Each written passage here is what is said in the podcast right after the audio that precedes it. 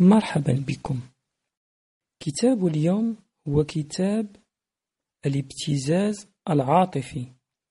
حينما يستخدم من حولك الخوف والإلزام والشعور بالذنب للتلاعب بك. للدكتورة سوزان فورورد. مقدمة. أخبرت زوجي بأنني سأحضر دورة تدريبية مسائية لمدة يوم واحد طوال الأسبوع فهاجمني بطريقته الهادئة وقال لي افعلي ما تريدين أنت دائما تفعلين ما تريدين على أي حال لكن لا تتوقعي مني أن أكون بانتظارك عندما تعودين إلى المنزل أنا دائما أقف بجانبك فلماذا لا تقفين بجانبي؟ كنت أعرف أن كلامه ليس منطقيا لكنه جعلني أشعر بأنني أناني للغاية. فذهبت واسترددت رسوم التسجيل في الدورة. ليز.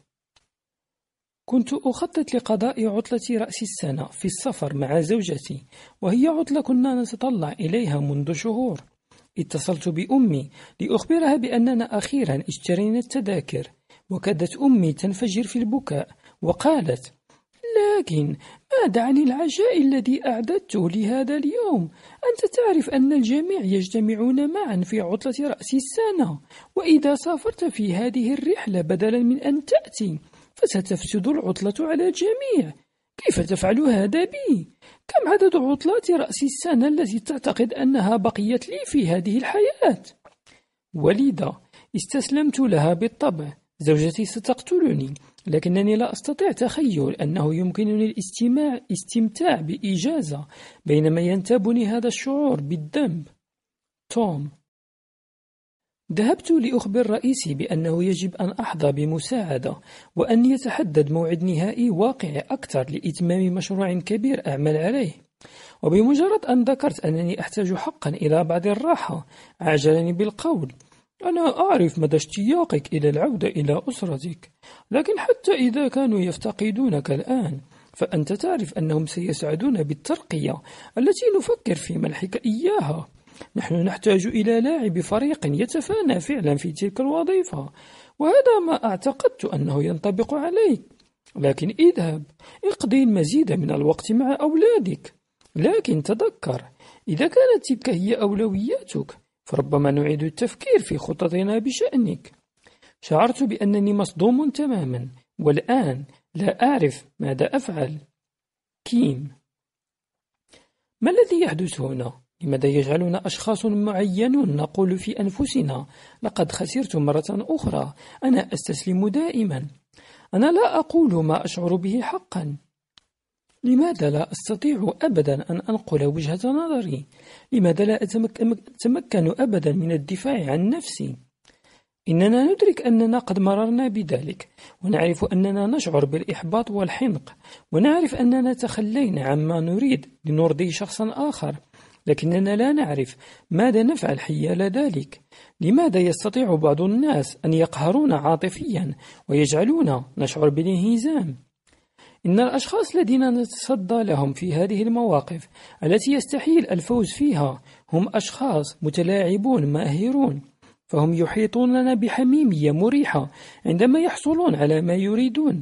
لكن في كثير من الأحيان ينتهي بهم المطاف بتهديدنا ليصلوا لمبتغاهم أو يحملون عبء الشعور بالذنب وتأنيب الضمير إذا لم يصلوا لمبتغاهم.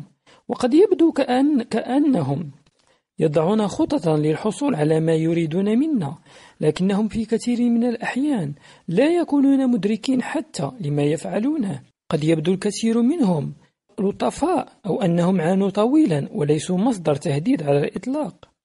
وبوجه عام يكون هناك شخص محدد شريك حياة أب أخ أخت صديق يتلاعب بنا باستمرار. لدرجة أننا نبدو كأننا نسينا كل شيء نعرفه بخصوص أن نكون راشدين فعالين. وعلى الرغم من أننا قد نكون ماهرين وناجحين في جوانب أخرى من حياتنا فإننا مع هؤلاء الأشخاص نشعر بالحيرة والعجز ومن ثم نصير رهن إشارتهم. خذ مثالا عميلتي سارة وهي تعمل مدونة لمحاضر الجلسات في المحكمة. كانت سارة شخصية مرحة ومخطوبة لعامل بناء يدعى فرانك لمدة عام تقريبا. وكان خطيبين في الثلاثينات من عمرهما والأمور بينهما تسير على ما يرام. إلى أن تم طرح موضوع تحديد موعد الزواج قالت سارة تغيرت تصرفاته اتجاهي بالكامل بدا كأنه يريد مني أن أثبت نفسي. واتضح كل شيء في إحدى العطلات الأسبوعية عندما دعاها فرانك لقضاء عطلة أسبوع في كوخه في منطقة جبلية.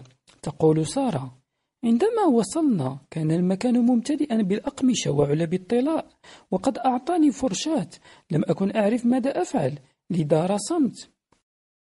عمل كلاهما أغلب الوقت في صمت طوال ذاك اليوم وعندما جلس في النهاية ليستريحا قدم لها فرانك خاتما وحدد موعدا للزواج. قالت سارة سألته ماذا يجري؟ قال إنه كان يحتاج لمعرفة أنني شخصية تتمتع بروح رياضية وأنني سأساعده وأن لا أتوقع منه أن يقوم بكل شيء في الزواج. وبالطبع لم تكن هذه نهاية القصة. حددنا ميعادا وخططنا لكل شيء لكننا مررنا بتقلبات كثيرة. فقد واصل تقديم الهدايا لي لكنه أيضا واصل اختباري. إذا لم أوافق على الاعتناء بأبناء أختي في إحدى العطلات الأسبوعية يقول إنني ليس لدي إحساس قوي بالعائلة وربما يجب أن نفكر في إلغاء الزفاف. أو إذا تحدثت عن توسيع نطاق عملي فهذا يعني أنني لا أفي بالتزاماتي تجاهه. ولذا قمت بالطبع بتأجيل حفل الزفاف. استمرت بي الحال على ذلك وأنا في استسلام دائم لكني ظللت أقول لنفسي إنه شخص رائع وربما يكون خائفا من الزواج ويحتاج فقط إلى أن يشعر بمزيد من الأمان معي. كانت تهديدات فرانك هادئة لكنها فعالة بشدة لأنها كان يعقبها حميمية مفرطة بما فيه الكفاية لإخفاء حقيقة ما يحدث بالفعل. وكما يفعل معظمنا كانت سارة تعود من أجل مزيد من الحميمية. استسلمت سارة لتلاعب فرانك بها لأنه في اللحظة الراهنة كان الحرص على سعادته يبدو أمرا منطقيا حيث كان هناك الكثير من الأمور على المحك ومثل الكثير منا كانت سارة تشعر بالحنق والإحباط من تهديدات فرانك لكنها بررت استسلامها له باسم السلام. وفي مثل هذه العلاقات نحن نظل مركزين على احتياجات الطرف الآخر على حساب احتياجاتنا ونشعر بالارتياح في وهم الأمان المؤقت الذي خلقناه لأنفسنا من خلال استسلامنا.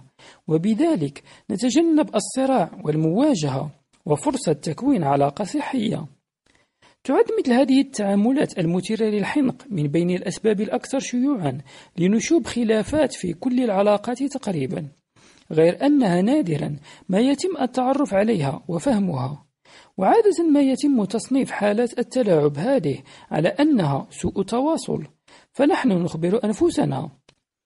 أنا أتصرف من منطلق العاطفة وهو يتصرف من منطلق العقل أو نقول هي صاحبة عقلية مختلفة عني. لكن في الواقع إن مصدر الخلاف ليس في أساليب التواصل لكنه يكمن في الغالب في أن أحد الطرفين يصل إلى مراده على حساب الطرف الآخر. وهذا أكثر من مجرد سوء فهم إنه صراع على السلطة.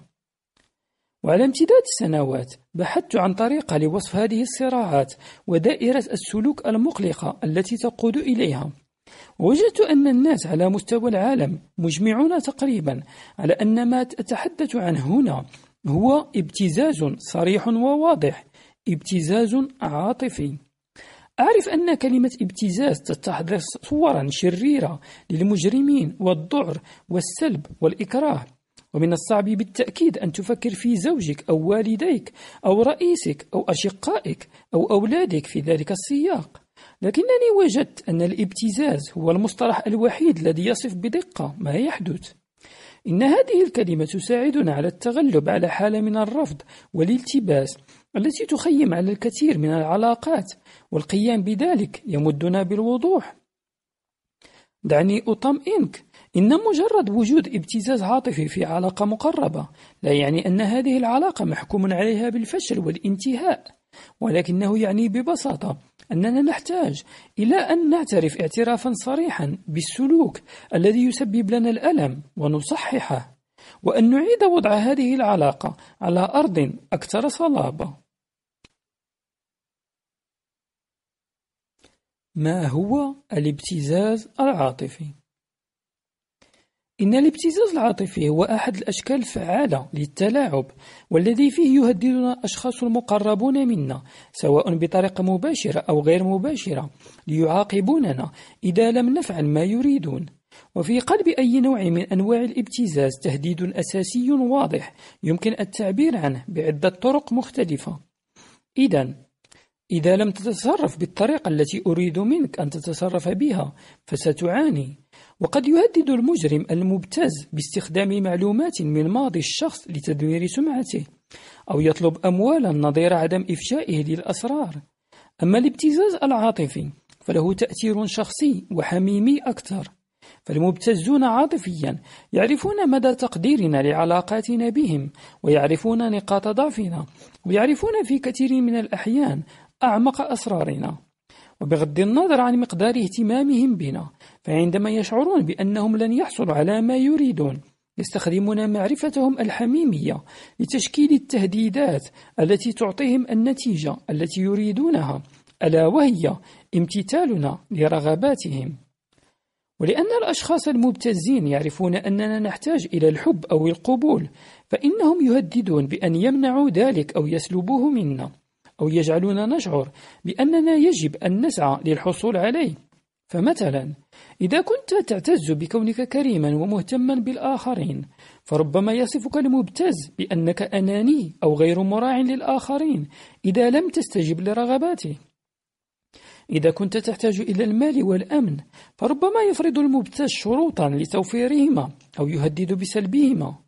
وإذا صدقت المبتز فقد تقع في نمط السماح له بالتحكم في قراراتك وسلوكك. نحن نتورط في عملية الابتزاز وهي عملية تتنوع فيها الخطوات والأنماط وشركاء العملية أيضا. فقد في الضباب. كم عدد الأشخاص الأذكياء الماهرين الذين يجدون أنفسهم يبحثون عن طرق لفهم سلوك يبدو واضحا للغاية؟ وأحد الأسباب الرئيسية لذلك هو أن الذين يبتزوننا يجعلوننا اكتشاف تلاعبهم بنا أمرا أقرب إلى المستحيل لأنهم ينطرون ضبابا كثيفا يخفي أفعالهم. يمكننا أن نقاوم إذا استطعنا ولكنهم يحرصون على عدم تمكننا فعليا من رؤية ما يحدث لنا. وأنا أستخدم الضباب كاستعارة للتشويش الذي يزرعه المبتزون داخلنا وكعدسة تسلط الضوء عليه لتبدده. والضباب هنا يشير إلى حالة من الخوف والإلزام والشعور بالذنب وهي الأدوات التي يستخدمها المبتز. ويضخ المبتزون ضبابا غامرا في علاقاتهم ليتأكدوا من أننا سنشعر بخوف من معارضتهم. وبالتزام بما يريدون وشعور فظيع بالذنب إذا لم نلتزم بما يريدون. ونظرا لأنه يصعب عليك جدا اجتياز هذا الضباب للتعرف على الابتزاز العاطفي عندما يحدث لك أو حتى عندما تسترجع الماضي. فلقد وضعت القائمة المرجعية التالية لمساعدتك على تحديد ما إذا كنت هدفا للمبتزين. القائمة هل الأشخاص المهمون في حياتك؟ أولا يهددونك بأن يجعلوا حياتك صعبة إذا لم تفعل ما يريدونه. ثانيا يهددونك باستمرار بأن ينهوا العلاقة إذا لم تفعل ما يريدونه. ثالثا يخبرونك أو يلمحون إلى أنهم سيهملون أنفسهم أو يؤذونها أو يصابون بالاكتئاب إذا لم تفعل ما يريدونه. رابعا يريدون المزيد دائما بغض النظر عما تقدمه لهم. خامسا يفترضون دائما أنك ستستسلم لهم. سادسا يتجاهلون أو ينتقصون من مشاعرك ورغباتك دائما. سابعا يقدمون وعودا كبيرة متوقفة على سلوكك ثم نادرا ما يوفون بها.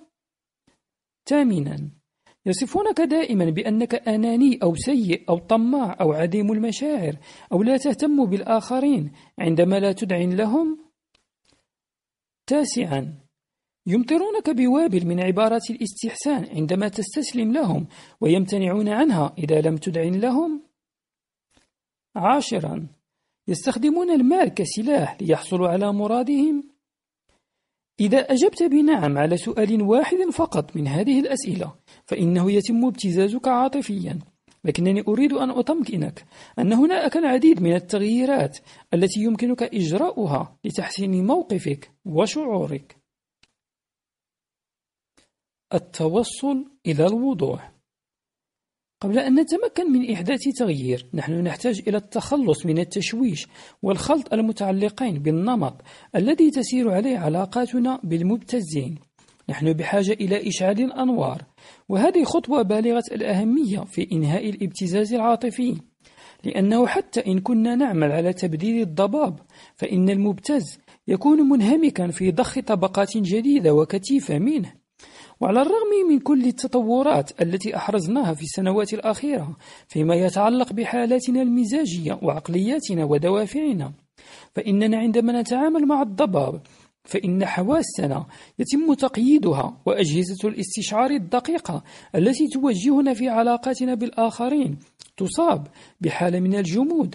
فالمبتزون يتمكنون ببراعة من إخفاء الضغط الذي يمارسونه علينا.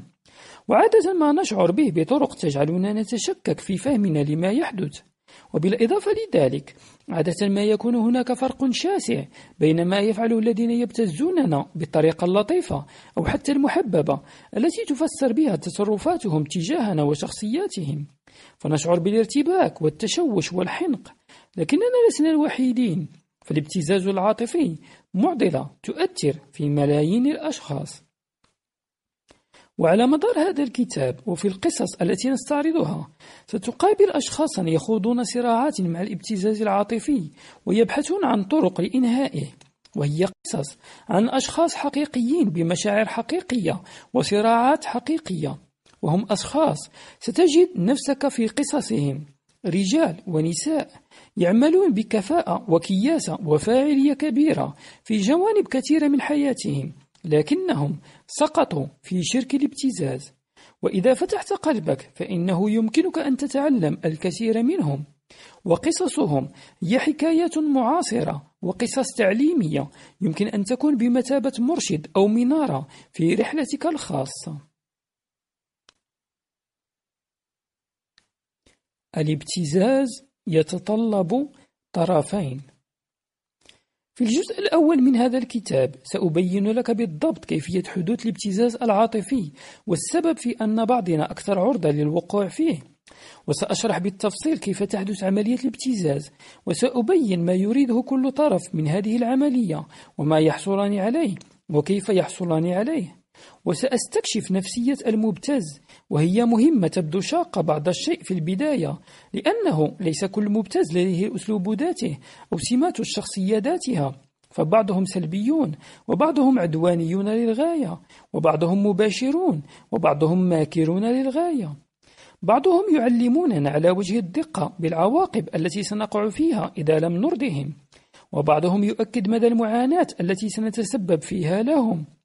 لكن مهما كان مقدار الاختلاف الذي يبدو على السطح فهم لديهم صفات أساسية مشتركة وهي خصائص تغذي سلوكهم المتلاعب. وسأبين لك كيف يستخدم الذين يبتزوننا حالة الضباب وغيرها من الأدوات الأخرى وسأساعدك على فهم ما يحركهم. وسأبين لك كذلك كيف أن الخوف الخوف من الخسارة الخوف من التغيير الخوف من الرفض الخوف من فقدان السلطة. هو أيضا أرضية مشتركة تمتد تحت هؤلاء المبتزين. بالنسبة للبعض فإن هذه المخاوف متجذرة في تاريخ طويل من الشعور بالقلق وعدم الكفاءة.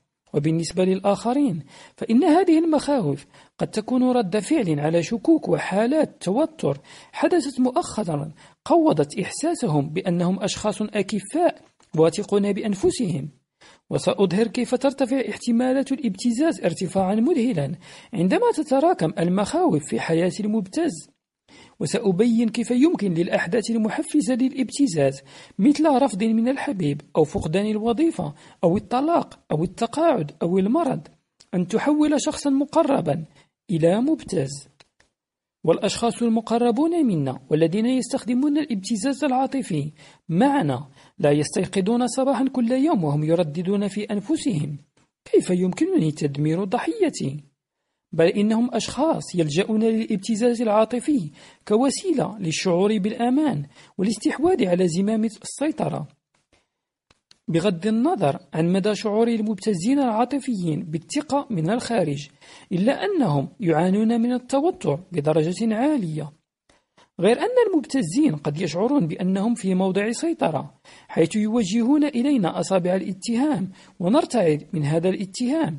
ويتبنى المبتز العاطفي موقفا دفاعيا عند الشعور بالخوف والتعرض للأذى. الدور الذي نلعبه. لن يستطيع الابتزاز العاطفي أن يضرب بجذوره في الأرض ما لم نمد له يد العون. نذكر أن الابتزاز العاطفي يتطلب طرفين إنها صفة بين طرفين. وخطوتنا التالية هي أن نستوعب قدر الإسهام الذي نقدمه باعتبارنا أشخاصا مستهدفين بالابتزاز العاطفي. في أي علاقة إنسانية يكشف كل منا عن مجموعة كامنة من مثيرات الانفعال. مخزوننا من الاستياء والندم وعدم الثقة والخوف والغضب. هي نقاط الضعف الخاصة بنا. جروح تؤلمنا حين ينكأها أحدهم. ولا يظهر الابتزاز العاطفي إلا حين نتيح للآخرين معرفة, معرفة مفاتيح مثيرات الانفعال لدينا. ومن ثم نرتعد كلما ضغطوا على هذه الجروح. على مدار هذا الكتاب سنرى إلى أي مدى شكلت تجاربنا الحياتية استجابة عاطفية تلقائية تعزز مثيرات الانفعال الخاصة بنا. من المبهر أن ألاحظ فلسفة السلوك الإنساني تتطور. من كونها فلسفة ترى فينا الضحية إلى فلسفة تشجعنا على تحمل مسؤولية حياتنا ومشاكلنا. وليس هناك مجال تظهر فيه أهمية هذا التحول في السلوك الإنساني أكثر من مجال الابتزاز العاطفي فمن السهل أن نركز على سلوك الطرف الآخر ونظن أنهم إذا تغيروا ستتحسن الأمور وتكون على خير ما يرام. ولكن ما نريد فعلا أن نبحث عنه هو الالتزام والجرأة لفهم أنفسنا وتغيير الأسلوب الذي نتعامل به مع المبتزين المحتملين من حولنا. ومن الصعب أن نعترف بأننا نعلم المبتز كيف يبتزنا عاطفيا من خلال الاستسلام له. ولكن الحقيقة المرة هي إن الإدعان لضغوط المبتز وفي حد ذاته مكافأة له. وفي كل مرة نكافئ فيها أحدا على تصرف معين سواء كنا مدركين أو غير مدركين. فإننا نؤكد له بكل السبل الممكنة أنه في إمكانه تكرار ما فعله معنا من قبل. الثمن الذي ندفعه. ينتشر الابتزاز العاطفي مثلما تنتشر فروع شجرة اللبلاب ويمكن لفروعها اللولبية أن تلتف حول كل جانب من جوانب حياتنا. فإذا كنا ندعن للابتزاز العاطفي في العمل فربما نعود إلى المنزل وننفس عن غضبنا في أولادنا. وإذا كنا نحظى بعلاقات فاشلة مع آبائنا فربما نصب جام غضبنا وسلبيتنا على شركاء حياتنا. لا يمكننا أن نضع صراعا ما في صندوق؟ ونكتب عليه المدير أو الزوج. ونحتفظ بهذا الصندوق لما تبقى لنا من حياتنا. وربما نريد من معاناتنا الشخصية التي تدفعنا نحو التحول إلى مبتزين لننفس عن إحباطاتنا في شخص أضعف أو أكثر حساسية منا. والكثير ممن يلجؤون إلى الابتزاز العاطفي هم أصدقاء وزملاء وأقارب لنا. تربطنا بهم علاقات وثيقة. نريد أن نحافظ عليها ونقويها. وربما يكونون أشخاصا نحبهم بسبب العشرة التي تربطنا بهم والارتباط الوثيق الذي ما زلنا نحافظ عليه مع أن للآخرين والذكريات التي تجمعنا بهم. ولعلنا نعتبر أن علاقاتنا بهم ناجحة في أغلب الوقت إلا أن الابتزاز العاطفي يعكر صفو هذه العلاقة. ومن الضروري ألا نسمح لعادة الابتزاز العاطفي أن تسحبنا وتسحب كل من حولنا لتبتلعنا في دوامة. إن الثمن الذي ندفع في كل مرة نستسلم فيها للابتزاز العاطفي هو ثمن باهظ جدا وتعليقات المبتز وتصرفاته تفقدنا توازننا وتشعرنا بالخجر والذنب. إننا موقنون بأنه يجب علينا أن نغير الموقف ولطالما نقطع على أنفسنا وعودا للقيام بذلك فعلا إلا أننا نجد الطرف الآخر يتفوق علينا في الخدع أو المناورات لنجد أنفسنا نقع في فخ الابتزاز العاطفي مرة أخرى. ونشك مرة أخرى في قدرتنا على الوفاء بالوعود ونفقد ثقتنا في كفاءتنا. ويتراجع شعورنا بتقدير الذات ولعل أسوأ ما يمكن أن يحدث لنا في كل مرة نستسلم فيها للابتزاز العاطفي هو أننا نخسر الشعور بالنزاهة ونفقد التواصل مع بوصلتنا الداخلية التي تساعدنا على تحديد القيم والسلوكيات التي ينبغي أن نتبعها. وعلى الرغم من أن الابتزاز العاطفي لا يعتبر اعتداء صافرا إلا أنه لا ينبغي عليك أن تظن ولو للحظة أن مخاطرة ليست جسيمة. فعندما نتعايش مع الابتزاز العاطفي فإنه يزيد من شعورنا بالحزن والكآبة وتزداد حدته حتى يعرض أهم علاقاتنا وشعورنا بالاحترام لأنفسنا إلى الخطر. تغيير الفهم إلى فعل. أعمل معالجة نفسية منذ ما يزيد عن 25 عاما. وفي ذلك الوقت عالجت آلاف الأشخاص في بيئات مختلفة.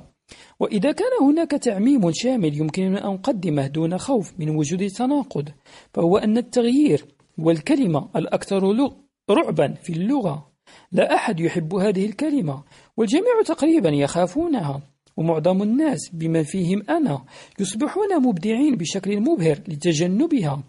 وقد تجعلنا تصرفاتنا تعساء لكن فكرة القيام بأي شيء بطريقة مختلفة هي الأسوأ بالنسبة لنا. ومع ذلك فإذا كان هناك شيء واحد أعرفه بيقين مطلق على الصعيدين الشخصي والمهني فهو لن يتغير شيء في حياتنا ما لم نغير سلوكنا. فالبصيرة ليست كافية وفهم سبب قيامنا بالأشياء التي تأتي بنتائج عكسية لن يجعلنا نتوقف عن القيام بها. والتذمر ومناشدة الشخص الآخر أن يحقق ذلك بدلا عنا. هذا لن يجدي. علينا نحن أن نتصرف وعلينا أن نأخذ أول خطوة على الطريق الجديد. مفردات جديدة للاختيارات. إن جميع كتبي موجهة لإيجاد الحلول. وفي الجزء الثاني من هذا الكتاب سأستعرض لك خطوة بخطوة مجموعة متكاملة من الاختيارات المتاحة لك عندما تجد نفسك هدفا للابتزاز العاطفي من جانب أحدهم. وعلى الرغم من أننا عادة ما نعمل في ضوء رؤية ضيقة للاختيارات المتاحة أمامنا فإننا بوجه عام لدينا خيارات أكثر بكثير مما نعتقد. وامتلاك هذه الاختيارات يقوينا. سأقدم لك بعض الاستراتيجيات للصمود في وجه المبتز حتى عندما تشعر برهبة أو خوف. سأساعدك على أن تشعر بالتحسن تجاه نفسك في أثناء قيامك بذلك. وسأقدم قوائم مرجعية وتدريبات بسيطة وسيناريو للممارسات وتقنيات تواصل غير دفاعية. وهي تقنيات درستها ونقحتها على مدار أعوام الخمس والعشرين الماضية وهي تؤتي ثمارها. وعلى القدر نفسه من الأهمية سأرشدك من خلال الأسئلة النفسية والأخلاقية والجوهرية ذات الأهمية الحيوية والتي نعانيها جميعا في مواجهة الابتزاز العاطفي وهي أسئلة مثل متى أكون أنانيا؟ ومتى أكون مخلصا لرغبتي وأولوياتي؟ ما مقدار ما أستطيع فعله أو تقديمه دون أن أشعر بالحنق أو الاكتئاب. إذا استسلمت للمبتز فهل أنتهك نزاهتي؟ سأعطيك الأدوات لتقرر في كل حالة على حدة أين تبدأ وتنتهي مسؤولياتك تجاه الآخرين. وهذا أحد أهم المفاتيح لتحرر نفسك من التلاعب. إن من أعظم الهدايا في هذا الكتاب هي مساعدتك على تقليل وإدارة الشعور بالذنب الذي أوحى لك به الذين يبتزونك. وسأبين لك كيف تتحمل الشعور بعدم الارتياح الذي ستشعر به حتما عندما تبدأ في تغيير سلوكك في سبيل التحرر من الشعور بالذنب الذي لا تستحقه. وسأبين لك كيف يتناقص الشعور بالذنب كلما تصرفت بطرق صحية وداعمة للذات. وسأبين لك أيضا أنه بدون الشعور بالذنب فإن المبتز لا حيلة له. وسأصطحبك خلال عملية إجراء تغييرات داخلية كبيرة تمكنك من التوقف عن ردود فعلك التلقائية تجاه الابتزاز العاطفي وأن تستبدل بها الاختيارات إيجابية واعية بشأن مدى استعدادك لإرضاء شخص ما على حساب سعادتك الخاصة. وبينما أساعدك على مقاومة الابتزاز سأساعدك كذلك على أن تقرر ما إذا كانت حالة الابتزاز لا تستحق خوض صراع مع النفس بسببها.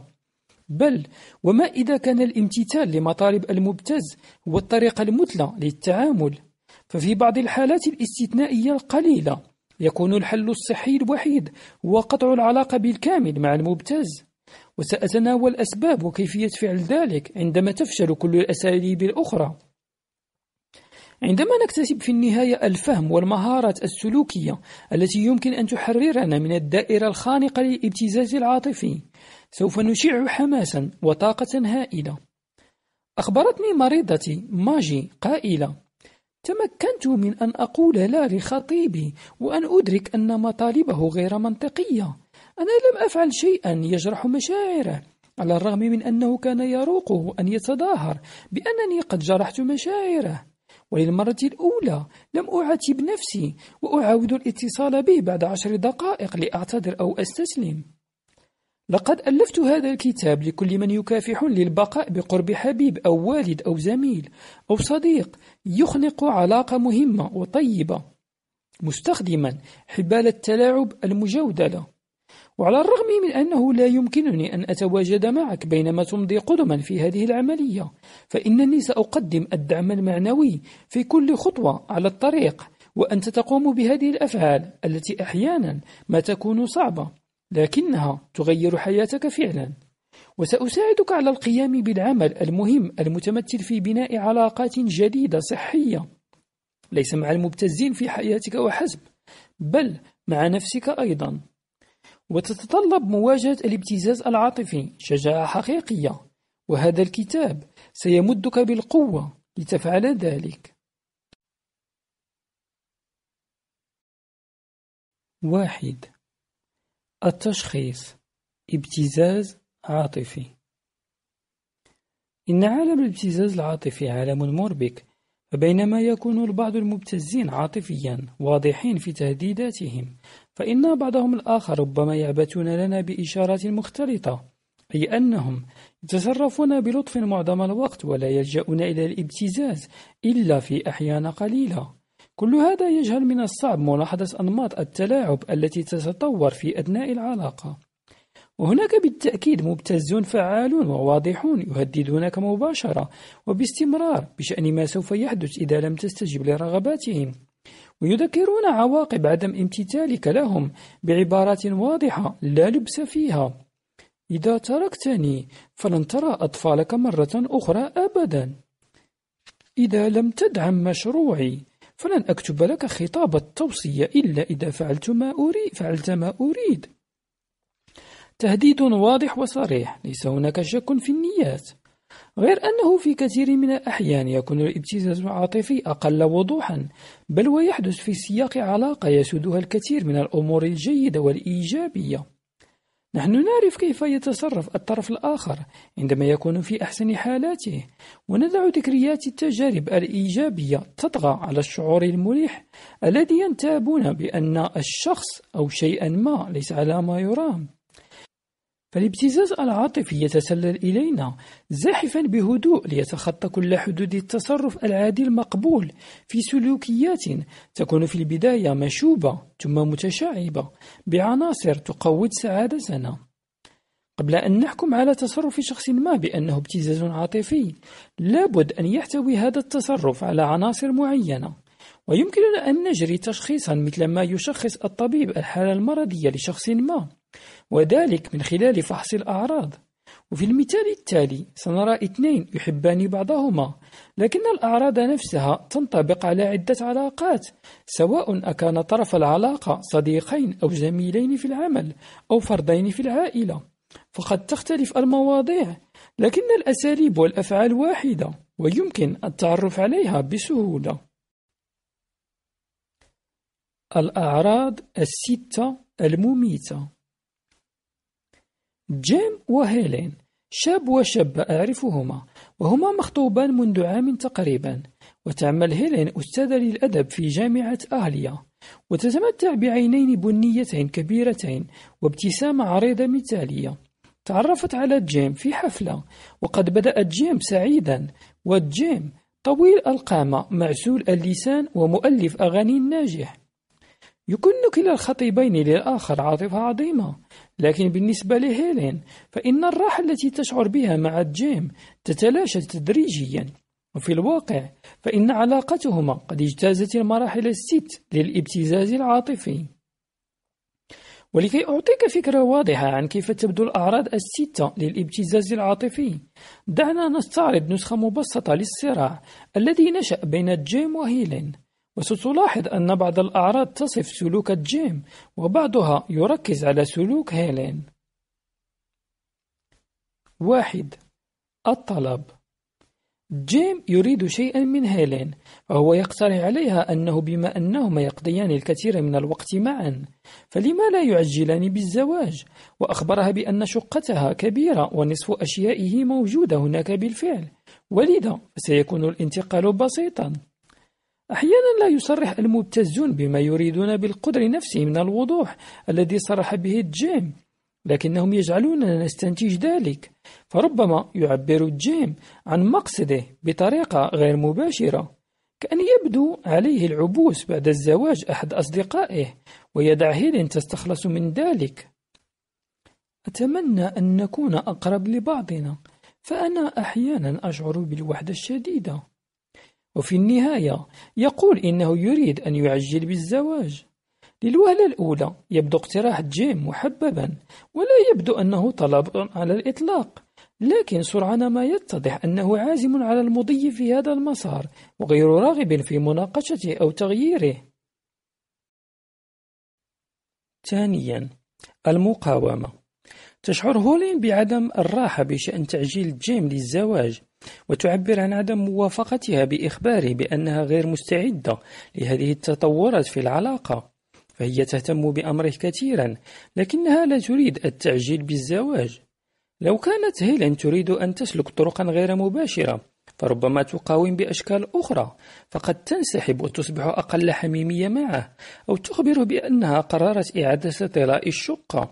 أو أن عليه أن يأخذ أشياءه لمنزله إلى أن ينتهي طلاء المنزل. لكنها تفصح عن مقاومتها وتوجه رسالة واضحة في الإجابة. هي لا. ثالثا الضغط. عندما يرى جيم أن هيلين لا تعطيه الرد الذي يريده لا يحاول أن يفهم مشاعرها بل يضغط عليها لتغيير رأيها. في البداية يتصرف كأنه يريد أن يناقش الموضوع معها. لكن المناقشة تصبح من جانب واحد وتتحول إلى محاضرة ويحول جيم تعبير هيلين عن مقاومتها إلى تعبير عن أوجه قصورها ويفصح عن رغباته ومطالبه بالأسلوب الأكثر إيجابية. أنا لا أريد سوى الأفضل لكلينا أريد أن أهب حياتي لك. عندما يحن الشخصان لبعضهما لابد أنهما يريدان أن يعيشا تحت سقف واحد. فلما لا تريدين التعجيل بالزواج؟ لو لم تكوني شخصية أنانية تهتم بنفسها أكثر من أي شيء آخر لتقبلت مشاركة حياتك معي ثم يلجأ إلى الرومانسية ويسألها ألست تحبينني بما يكفي لكي أكون معك هنا طوال الوقت؟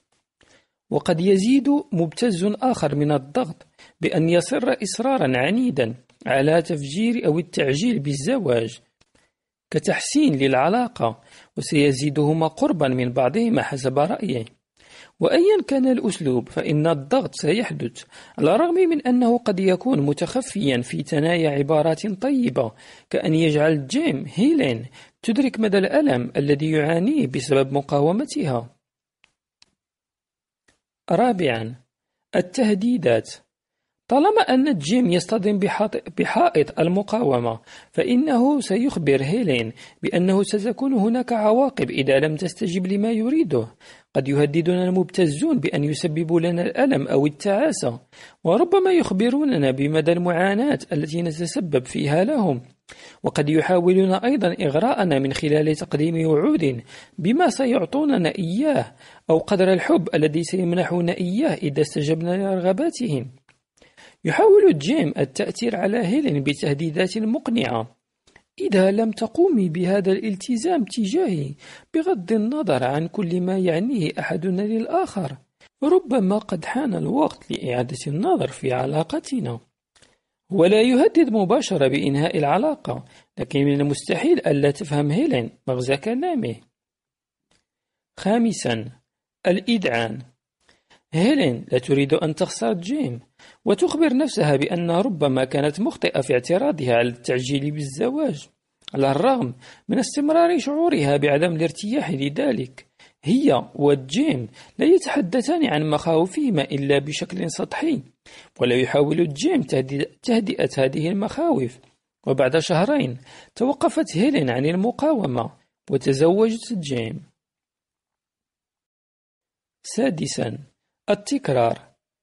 انتصار جيم يأذن ببداية فترة هادئة والآن بعد أن حصل على مراده فقد توقف عن الضغط والعلاقة تبدو مستقرة.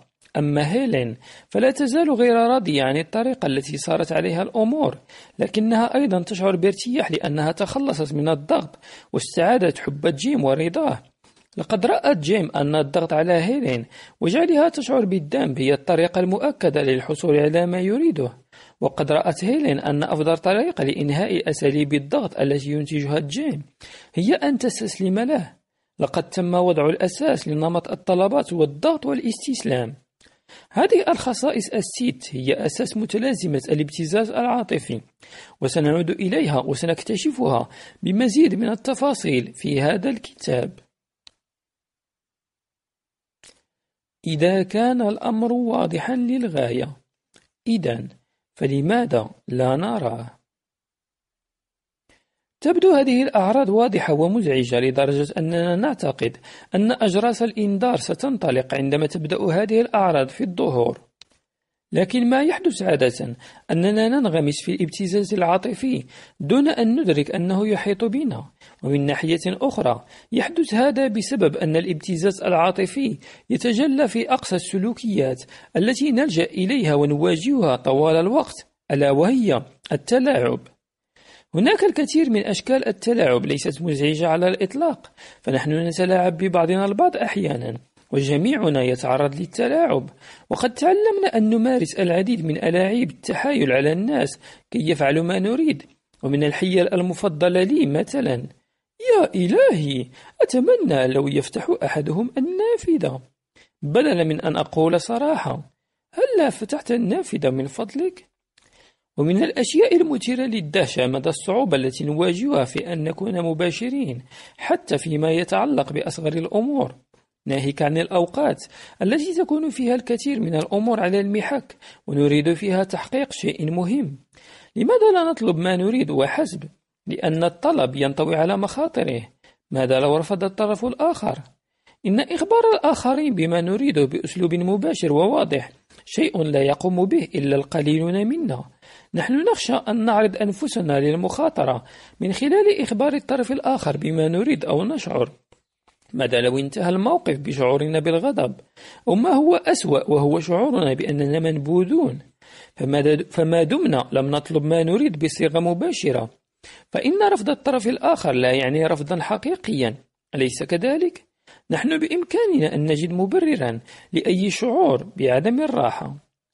وقد نبدو أيضا عدائيين للغاية أو لدينا نقص شديد إذا لم نطلب ما نريد بأسلوب صريح.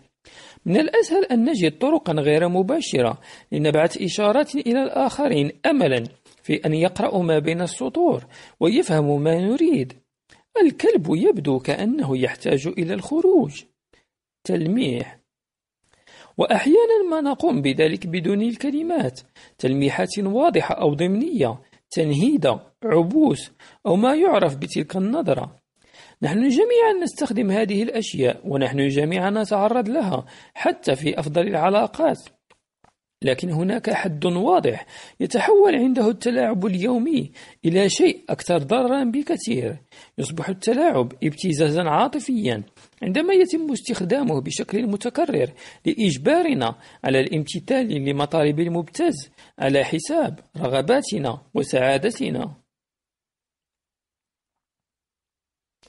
حق وضع الحدود. عندما نتحدث عن الابتزاز العاطفي فنحن نتحدث تلقائيا عن الصراع وسلطة الحقوق.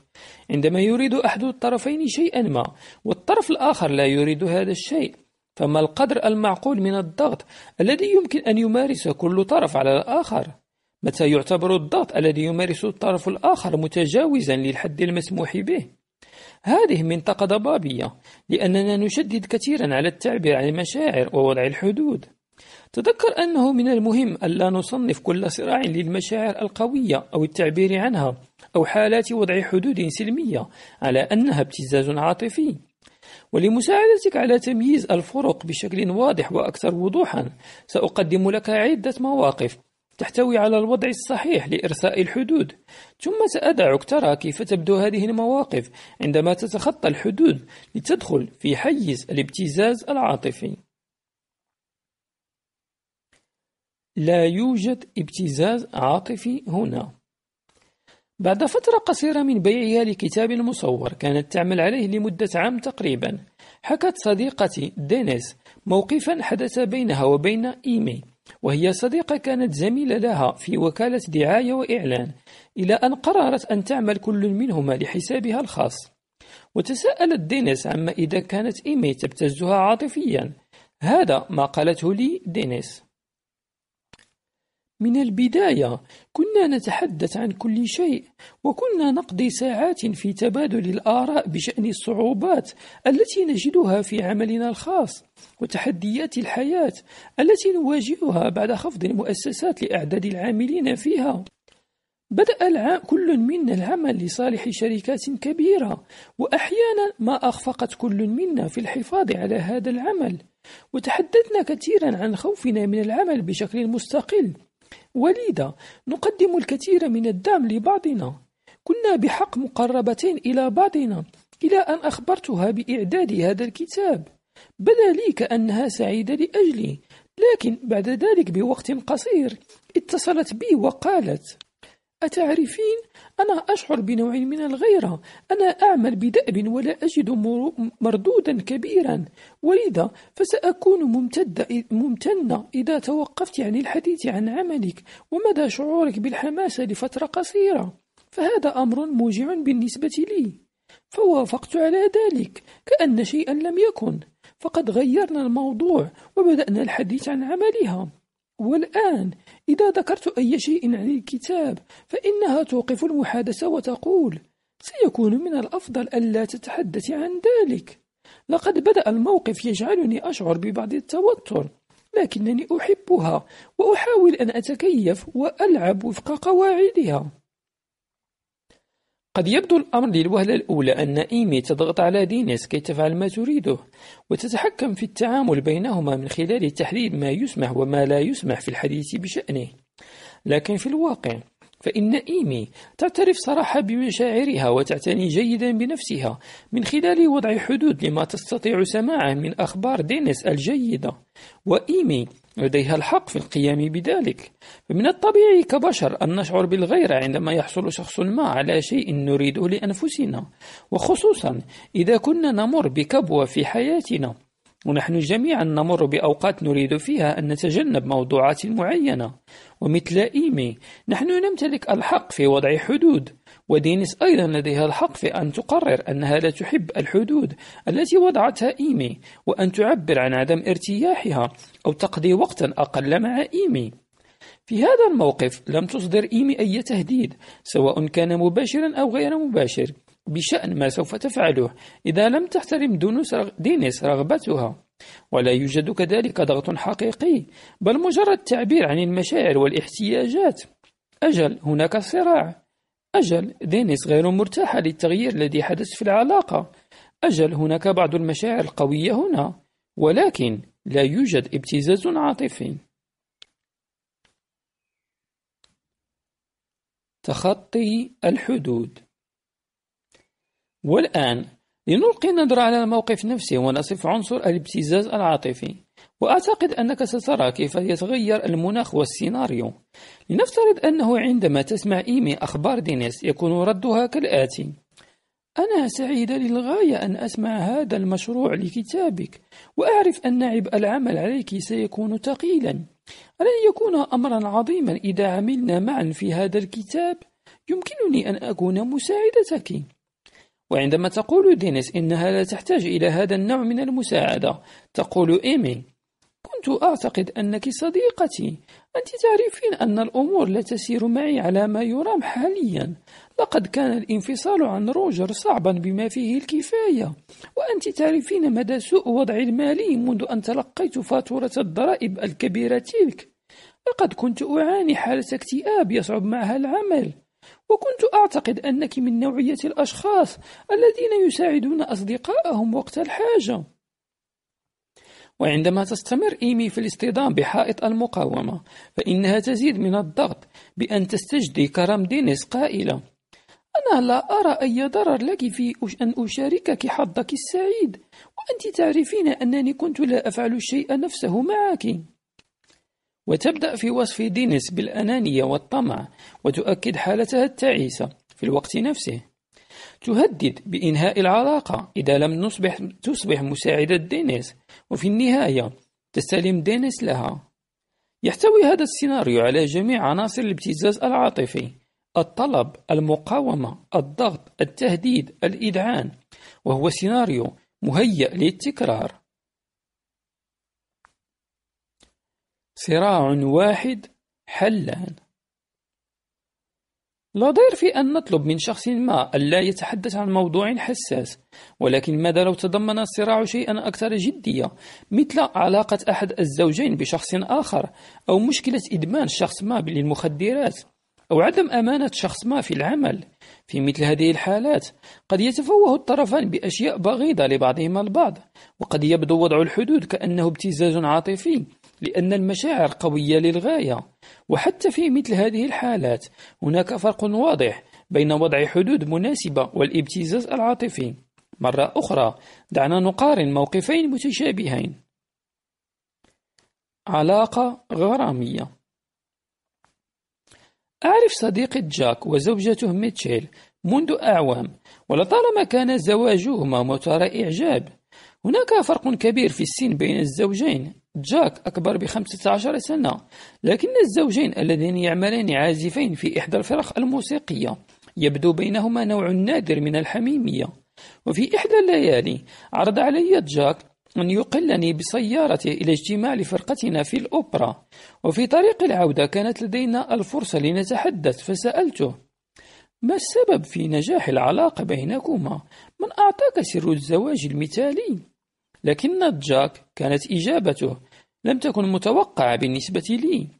أجابت جاك لكي أصدقك القول الأمور لم تكن مثالية على الدوام أو على الأقل أنا لم أكن مثاليا. سأخبرك بشيء لا يعرف سوى القليلين. قبل ثلاث سنوات فعلت شيئا غبيا. بدأت في مواعدة شابة كانت تعزف على الكمان في فرقتنا الموسيقية. كانت العلاقة قصيرة الأجل ولكن شعوري بالذنب كان شديدا. كان الأمر أحمقا ولم أعد أتحمل إبقاء الأمر سرا على ميشيل. وكنت أعرف أنني لن أكون مقربا منها إلا إذا اعترفت لها بخطيئتي. ولذا اتخذت قرارا بأنه من الأفضل لي أن أخبرها أيا كانت النتائج. في البداية اعتقدت أنها ستقتلني. كادت تقاطعني لمدة أسبوعين وانتقلت للنوم في غرفة بالطابق السفلي. لكنها بعد ذلك فاجأتني. إذ قالت إنها كانت تفكر وإنها أدركت أننا نحتاج لخطة إذا كنا نريد أن نعيش معا لبقية حياتنا. وقالت إنها تستشيط غيظا مني لكنها تريد أن تعرض علي اتفاق. هي ستطوي صفحة الموضوع ولن تستمر في توبيخي بسبب ما فعلته ولن تستخدمه كوسيلة ضغط عندما تريد شيئا مني. لكن إذا لم أجد أجدد التزامي بأن أكون مخلصا لها وأتوقف عن الهراء وأذهب معها إلى استشاري علاقاتي الزوجية فسيكون من المستحيل أن تصالح الأمور بيننا. وإذا لم ألتزم بهذه الأشياء فلن تتمكن من أن تظل زوجة لي لأنها لا تستطيع العيش مع عدم الثقة وعدم اليقين والشك. قلت لجاك إنه محظوظ في تعامله مع ميتشيل لأنها تضع حدودا بطريقة صحيحة وهي عملية. سأحدد خطوطها العريضة وسأناقشها لمزيد من التفاصيل في النصف الثاني من هذا الكتاب. في تعاملها مع جاك فإن ميشيل عرفت موقفها وقالت ما تريد وحددت ما ستقبله ما لن تقبله وأعطت لجاك الخيار بأن يقبل أو يرفض. وكذلك أصرت على الحصول على استشارة لكل منهما. نحن جميعا لدينا الحق في أن نخبر الآخرين متى تكون تصرفاتهم غير مقبولة كما فعلت ميشيل. ونحن جميعا لدينا حق أساسي في عدم التعايش مع وجود سم قاتل في علاقتنا. سواء تمثل ذلك في عدم أمانة أو إدمان أو شكل من أشكال سوء المعاملة. إذا واجهنا شخصا ما بشيء قد فعلناه فربما تكون الكلمات والمشاعر قوية. لكن إذا لم تكن هناك تهديدات أو ضغط فليس هناك ابتزاز.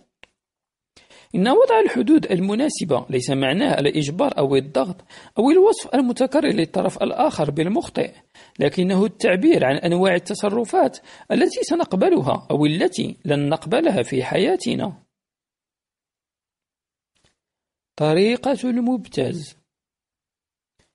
قارن الطريقة التي تعاملت بها ميشيل مع هذه الأزمة. بطريقة زوجين كان عميلين لدي منذ عدة سنوات. كان زواج ستيفاني وبوب على حافة الانهيار وقد جاء إلى مكتبي وهم تقريبا لا يتحدثان مع بعضهما. وهما زوجان جذابان في أواخر الثلاثينات من العمر. يعمل بوب محامي ضرائب ويزاول المهنة بشكل احترافي. وتعمل ستيفاني في مجال العقارات. وبما أن القدوم إلي كان فكرة بوب فطلبت منه أن يبدأ الحديث وقد بدأ بقوله لا أعرف إلى أي مدى يمكنني التحمل. لقد ارتكبت خطأ فظيعا منذ 18 شهرا وهذا الخطأ يدمرنا. لقد كنت على علاقة قصيرة الأمد بامرأة قابلتها في رحلة عمل. أنا أستحق اللوم تماما ولم يكن من المفترض أن أفعل هذا لكنه حدث. إنني أبذل كل ما بوسعي لتعوض ستيفاني لأنني أحبها وأريد أن أظل معها. نحن نحظى بحياة جيدة ولدينا طفلان رائعان لكن يا إلهي! إنها تعاملني كأنني سفاح متمرس ولا تريد أن تطوي هذه الصفحة وهي تثير هذا الموضوع في كل مرة تريد فيها شيئا ما وهي تقرر التوقيت الذي سيأتي فيه والداها لزيارتنا والبقاء معنا وتقرر أشياء تافهة مثل الفيلم الذي سنشاهده وما يجب علي شراؤه لإسعادها. والآن هي تريد الذهاب إلى أوروبا في وقت لدي فيه قضية مهمة. ومن المستحيل أن أسافر وأنا لا أمانع أن تذهب مع صديق لها لكنها تريد ما تريده في الوقت الذي تريده ومن المفترض أن تخلي عن كل شيء وأذهب معها.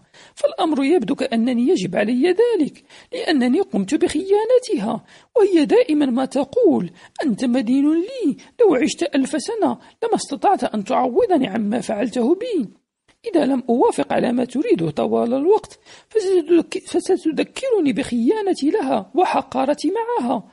بل إنها وضعت ورقة ملصقة على خزانة الدواء مكتوب عليها غشاش.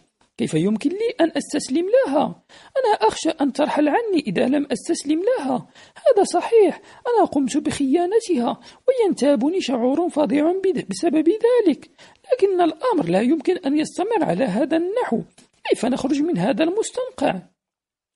ستيفاني مثل ميشيل لديها الحق في أن تغضب لكن استجابتها لبوب انحصرت في العقاب والسيطرة. في الواقع كان هذا ابتزاز. إن شعور ستيفاني بالخوف وعدم الأمان بعد علمها بعلاقة بوب الغرامية جعلها تعتقد على نحو خاطئ أنها تستطيع أن تجعل بوب مخلصا لها بأن تجعله يشعر بالذنب للدرجة أن يقوم بكل ما تريده منه. وهي باستمرار تصفه بأنه وضيع وحقير وتستخدم خطأه كسلاح ضده. كان تهديدها واضحا ومستمرا. إذا لم تفعل ما أريده فسأجعلك بائسا ورسالتها أنا من يمسك بزمام السيطرة الآن. قد تحتوي أزمة مثل وجود علاقة غرامية لأحد الزوجين على الكثير من المخاطر والفرص وهذه الأزمة هي أيضا أحد المواقف الحياتية المعقدة التارية. بإمكانية حدوث ابتزاز. استخدمت ميشيل تجربتها كفرصة لتعيد التركيز على علاقتها مع جاك ولتحديد ما تتوقعه منه ومن نفسها ومن زواجها. أما ستيفاني فكانت غارقة في الغضب والانتقام. إن احتمالات نكء الجروح أو الشفاء منها موجودة في أي موقف نختار فيه الحفاظ على علاقة ما بعد حدوث تجاوز خطير مثل خيانة ارتكبها زميل. تصدع مدمر داخل أسرة اكتشاف كذب, كذب صديق علينا ولكن إذا كان كلا الطرفين لديه نية حسنة ويريد أن يحل الأزمة التي تفسد العلاقة فليس هناك مجال للابتزاز العاطفي ما الدافع الحقيقي؟ كيف يمكننا معرفة إذا كان الطرف الآخر مهتما أكثر بتحقيق الفوز أو بحل المشكلة؟ لن يخبرنا بذلك، فهو بالتأكيد لن يأتي إلينا ويقول: أنا لا أهتم بما تريد، أنا فقط أحاول أن أفرض رغباتي. وفي المواقف التي تكون العواطف فيها محتدمة، فإن قدرتنا على الفهم والاستيعاب تكون مشوشة، وهي حالة تزداد سوءا عندما نشعر بممارسة الضغط علينا والقائمة التالية ستساعدك على تشخيص الابتزاز العاطفي من خلال تمكينك من توضيح النيات والأهداف خلف سلوك الطرف الآخر. إذا أراد الآخرون حقا أن يحلوا صراعا ما معك بطريقة عادلة تنم عن الاهتمام فسيفعلون التالي سيتحدثون بصراحة عن صراعهم معك وسيسعون لمعرفة مشاعرك ومخاوفك وسيسعون لمعرفة سبب معارضتك لما يريدونه. وسيتحملون المسؤولية لدورهم في الصراع. وكما رأينا مع ميتشيل وجاك يمكنك أن تغضب مع من شخص ما دون أن تحاول هزيمته عاطفيا. إن الخلافات وحتى المحتدم منها ليست بالضرورة مصحوبة بإهانات أو أحكام سلبية. إذا كان الهدف الأساسي لشخص ما هو تحقيق الفوز فإنه سيقوم بالتالي. سيحاول أن يتحكم فيك سيتجاهل احتياجاتك سيصر على أنه أن شخصيته ودوافعه أقوى من شخصيتك ودوافعك. سيتجنب الحديث عن تحمل أي مسؤولية عن المشكلات بينكما. عندما ترى أن الآخرين يحاولون فرض رغباتهم عليك بصرف النظر عن الثمن الذي تدفعه أنت جراء ذلك تجد نفسك تركز على السلوك الجوهري للمبتز عاطفيا. من مرن إلى متجمد. يقودني النظر في المواقف التي قد تنجرف إلى حالات ابتزاز عاطفي. وكذلك التحقق من الأعراض والدوافع إلى طرح سؤال آخر. ما مدى المرونة التي أتحلى بها وأسمح بها في هذه العلاقة؟ عندما يبدأ الابتزاز العاطفي في التسلل إلى علاقة ما فنحن نشعر بتحول كبير في المناخ الذي يحيط بنا. وكما رأينا مع ستيفاني وبوب فإن العلاقة أصبحت معلقة. وأصبحت التهديدات والضغوط جزءا معتادا من التفاعلات اليومية. فيلقى الفتور بظلاله على العلاقة ونفقد الكثير من المرورة من المرونة التي تتيح لنا الإبحار بسلاسة في البحار الهائجة. عندما تتحلى العلاقة بالمرونة تصبح المرونة عنصرا مسلما به بكل سهولة. ففي كل يوم نتفاوض بدون مشكلات أو صدامات على التفاصيل الكثيرة في شؤون حياتنا مثل المطعم الذي سنأكل فيه أو الفيلم الذي سنذهب لمشاهدته أو اللون الذي سنقوم بثراء غرفة المعيشة به أو أين ستكون الرحلة الترفيهية التي ستنظمها الشركة. وفي حالات عديدة تكون النتيجة غير مهمة كثيرا والشخص صاحب الاختيار الأفضل يفوز تلقائيا. لكن رغم وجود خلافات طبيعية وميل للتأثر فهناك إيقاع من الأخذ والرد وإحساس بالتوازن والعدل. ونحن قد نستسلم لأشياء عديدة يكون لها تأثير سلبي طفيف علينا ونستعيد ما فقدناه من كبريائنا وطاقاتنا سريعا. لكن في الوقت نفسه نحن نتوقع أيضا من الآخرين أن يستجيبوا لرغباتنا من وقت لآخر. عندما تختفي الرغبة في التوصل لتسوية يتحول الوضع الراهن إلى قالب تتشكل فيه أحداث المستقبل وسيبدو الأمر كأننا غير مسموح لنا بالتغيير أو الانسحاب من دور قد لا يناسبنا دوما فنصاب بحالة جمود. عندما كنت طفلا اعتدت أنا وأصدقائي أن نمارس لعبة تسمى المطاردة والتجمد والتي يكون الهدف فيها هو أن تهرب من الشخص الذي يحاول لمسك. فإذا لمسك هذا الشخص فعليك أن تتجمد في مكانك ولا تتحرك حتى تنتهي اللعبة. كانت الحديقة التي نلعب عليها تتحول في النهاية إلى حديقة تماثيل مليئة بأطفال مجمدين في أوضاع غريبة تبدو صادمة. والإبتزاز العاطفي يشبه كثيرا لعبة المطاردة والتجمد. الفارق أنه لم يعد لعبة الآن بمجرد أن يلمس الإبتزاز العلاقة تصبح العلاقة جامدة وعالقة في أنماط المتطلبات والاستسلام ونصبح غير قادرين على تعديل مواقفنا أو تغيير أوضاعنا. آلين رجل ذكي مرح يمتلك شركة صغيرة لتصنيع الأثاث لكنه كان متجهما في أول مرة جاء لرؤيتي. عندما وصف مشكلاته مع زوجته الجديدة جو بدأ يقول اعتقدت أن جو هي الزوجة التي أردتها فهي رائعة وذكية وتتمتع بروح الدعابة قلت يبدو الأمر رائعا بالنسبة لي فلماذا هذه الكآبة إذن؟ رد آلين أنا لا أعرف إن كان زواجنا سينجح أنا أعرف أنها تحبني لكن لا يعجبني ما يحدث لنا إذا اقترحت أن نقضي بعض الوقت منفصلين عن بعضنا أصدقائي دائما ما يلحون علي بأن نذهب إلى السينما أو التسكع بعد العمل فتتصرف جو بطريقة جارحة جدا إذ تنظر إلي بهاتين العينين الكبيرتين الحزينتين وتقول ماذا دهاك؟ هل تشعر معي بالمال؟ هل تريد ألا تبقى معي أكثر من ذلك؟ كنت أعتقد أنك مهووس بي وإذا بدأت في وضع خطط تتجهم وتستعطفني وتخبرني بصريح العبارة بمدى التعاسة التي أجعلك تشعر بها. لم أكن أعرف أنها كثيرة الاحتياج بهذا الشكل. ليس لدي مشكلة إذا أرادت أن تخرج مع صديقاتها لكنها تريد أن تقلل من ذلك أكثر فأكثر. فالأمر يبدو كأنها تريد أن أحملها في جيبي. وذات مرة تحليت بالشجاعة الكافية للخروج مع أصدقائي على أي حال. خاصمتني جو وقاطعتني لبقية الأسبوع. كنت أعتقد أنها الزوجة المثالية. هي شخصية عظيمة. لكنني أشعر بكثير من الاستياء.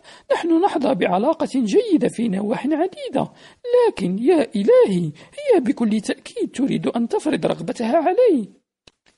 عندما يكون الأشخاص الاتكاليون طرفا في العلاقة فعادة ما يصيبهم الذعر عندما يستمع الطرف الآخر يستمتع بأنشطته بدونهم. وتنتابهم مخاوف الهجر والشعور بالرفض والقلق. وبدلا من التحدث عن تلك المخاوف يخفونها. هم أشخاص راشدون ومن المفترض أن يتحلوا بالاستقلالية وألا يبدو كالأطفال الصغار المذعورين. عندما رأيت جو أن أو رأت جو أن آلين يريد مزيدا من الحرية بدلا من أن تتحدث عن مشاعرها عبرت عن هذا المشاعر بطريقة غير مباشرة. وقد جعلت آلين يشعر بالذنب عندما أراد القيام بشيء طبيعي جدا مثل الخروج وحده. كان آلين يبذل كل ما بوسعه لفهمها. أكمل آلين يقول لقد عاشت فترة طفولية عصيبة ولذا فأنا أعرف السبب وراء احتياجاتها الكثيرة وأنا لا ألومها على شعورها بعدم الأمان ففي بعض الأيام يكون من الرائع أن أحظى بامرأة تريدني لدرجة أنها لا تدعني أغيب عن نظرها لكن لأصدقك القول لقد بدأت الأمور تصيبني بالإحباط هي تنال ما تريد من خلال إشعاري بالذنب طوال الوقت وأنا أشعر دائما كأنني ضعيف الشخصية عندما أستسلم لها. وعلى الرغم من أن آلين لم يرد أن يعترف بهذا لنفسه فإنه أدرك أنه خلف نظرات جو الاستعطافية وتلك العبارات الساحرة التي تبدو محببة. هناك طلب مدعوم بضغط تمارسه عليه بشكل كبير. إن جو تتوقع منه أن يقضي كل أوقات فراغه معها. كان ذلك هو الدور الوحيد الذي تسمح له بالقيام به عن طيب خاطر ولم يكن مسموح له أن يمارس أنشطة أو اهتماما وحده. لكن آلين فعل شيئا يفعله العديد ممن يقعون في فريسة الابتزاز العاطفي وبالأخص في البداية. التمس آلين لجو العذر ووجد أن تشبتها به أمر منطقي بسبب تعاطفه مع طفولتها الصعبة والمشاعر العميقة التي يكنها لها. قام آلين أيضا بفعل ما يفعله معظم الناس عندما يتعرضون لضغوط ناجحة عن احتياج الآخرين لهم أو تملكهم لهم. أساء آلين تفسير الأمر على أنه علامة على مدى اهتمامها به. وكما سنرى جميعا في هذا الكتاب فإن الفهم والتعاطف لن يجديا نفعا مع المبتز العاطفي بل هما في الواقع يصبان البنزين على نار الابتزاز.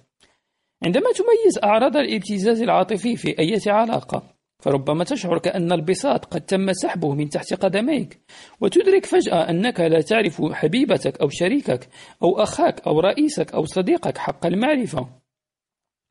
هناك شيء ما قد خسرناه ولا يوجد متسع كاف للحلول أو للحلول الوسط أو المرونة ولا يوجد توازن في القوة ولا منطق بأن يحصل أحدكما على ما يريد هذه المرة ويحصل الآخر على ما يريد المرة القادمة. وعندما لا يكون هناك ثمن يدفع مسبقا للحب والاحترام فإن استمرار علاقتك مع المبتزين يعتمد على الموافقة على طلباتهم.